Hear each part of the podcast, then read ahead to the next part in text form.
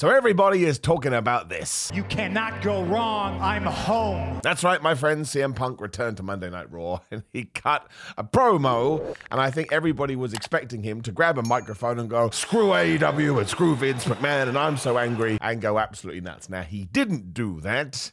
But I actually think in a few months we're going to turn around and look at this night and think to ourselves, my gosh, how did I not see that coming? So look, I'm mostly always wrong, so feel free to come back in 2024 and say, Simon, you don't know what you're talking about, which will be 100% true. But I suppose the CM Punk return promo after 10 years of absolute madness, I mean, there's so many stories, there's so much research you can do into this, should you have the time to do so, was always going to be a bit of a contentious issue because once you are back into that system, what exactly are you going to say? He's not going to talk about the lawsuit, he's not going to talk about the Colt Cabana stuff or anything like that. For starters, because you confuse at least 75% of your audience audience. Don't forget, we are the geeks here.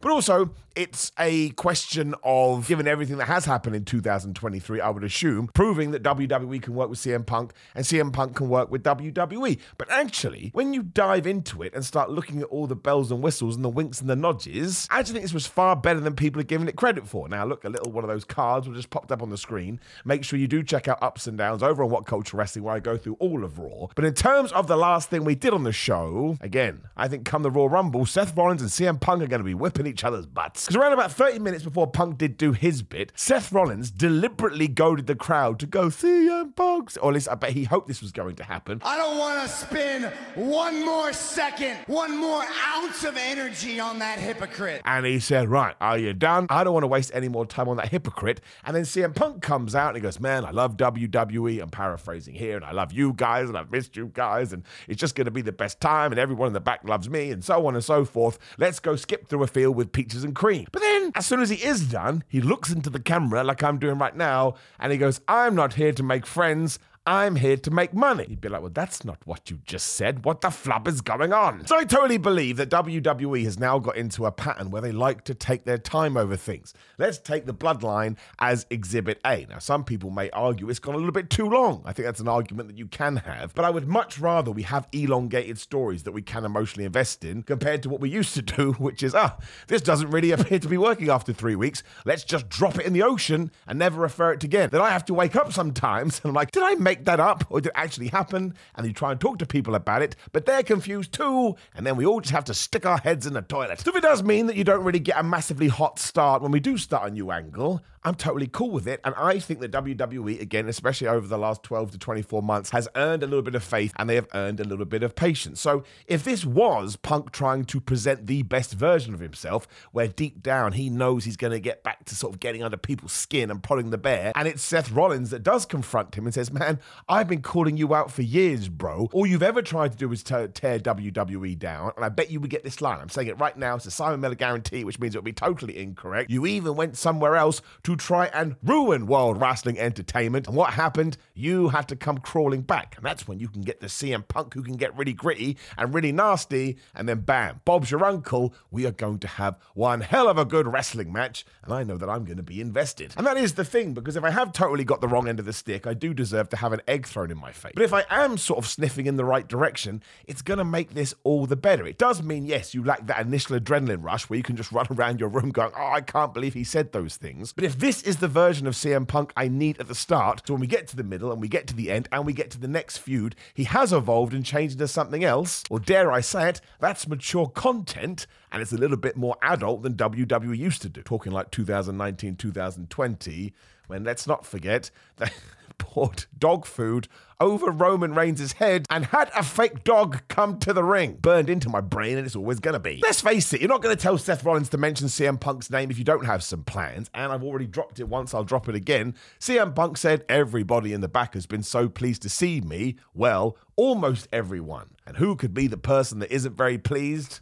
Well, I'm going to guess that it's Seth Rollins and maybe, I don't know, R-Truth. Maybe they don't get on. But that is what I'm banking on here. And I don't think that Triple H is going to throw millions of dollars at CM Punk not to get the most out of him. And nobody wants a sanitized version. Nobody wants a PG version, which is what everybody is going on about. But once again, it comes down to characterization and it comes down to how you're going to evolve all this. It doesn't mean that you can't be disappointed in what you've got, not at all. But it does mean that if, like I say, when the weeks do go by, you have to kind of revisit these feelings and admit, oh, well, they got me. It was a little bit of a ruse. That's okay too. And I don't want to go off on a tangent here here, but I kind of find like that's a little bit of an epidemic or a pandemic, whichever one it is, in 2023. It's most certainly epidemic in the sense the wrestling fans don't really want to be worked these days. And they kind of feel like if they have been worked, they've been done over, or they've been insulted, or they feel a little bit offended. I don't agree with that at all. Work me every single day, brother. And if I can, you know, get tricked, whatever the right term would be, I'll be great. That's what I want. I can be like, oh, you did such a good job. I wasn't 100% sure what was going on, but now I understand it's the story. And usually that means you have given a little piece of yourself to this narrative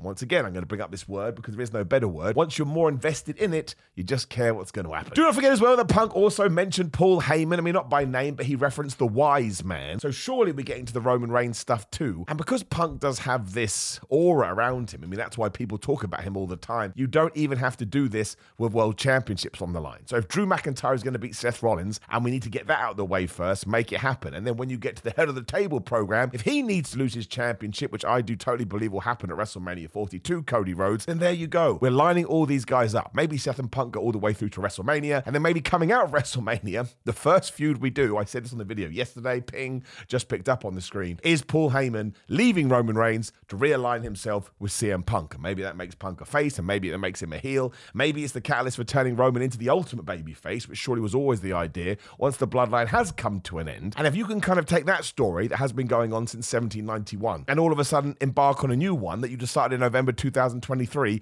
with key players, well, we have 52 weeks of programming a year. And I would massively rather that again than just coming up with things on the fly, not giving it enough time to stick, and then we move on to something else. Because then it really does feel like every single Raw and SmackDown is living in a bubble all by itself. And I don't want that. I want there to be that connective tissue. But again, there are no off season when it comes to sports entertainment. So sometimes you do have to hold a little bit back so you can give more later. But once again, I understand. Some of you, if you're not into AEW, have been waiting literally, only been a couple of months off, 10 years for this. But it's about the greater good.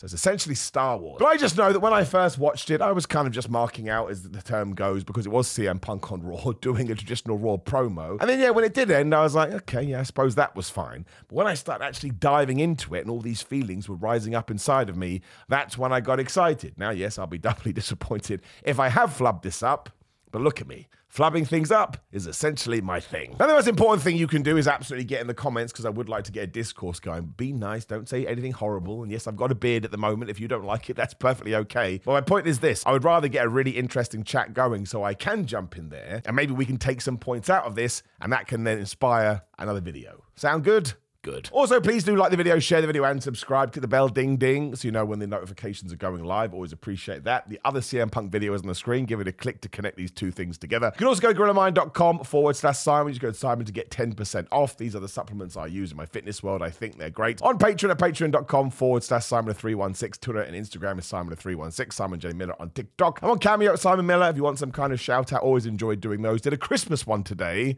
which is somewhat terrifying. How did that come around? And merchandise is at Samson Athletics and Pro Wrestling Tees. There are links down there. You can get this stupid t shirt too. Two plus two equals potato. Remind you to stay on the straight and narrow. Don't know what that means. You take care of yourself, my friends. Thank you so much for supporting me as always.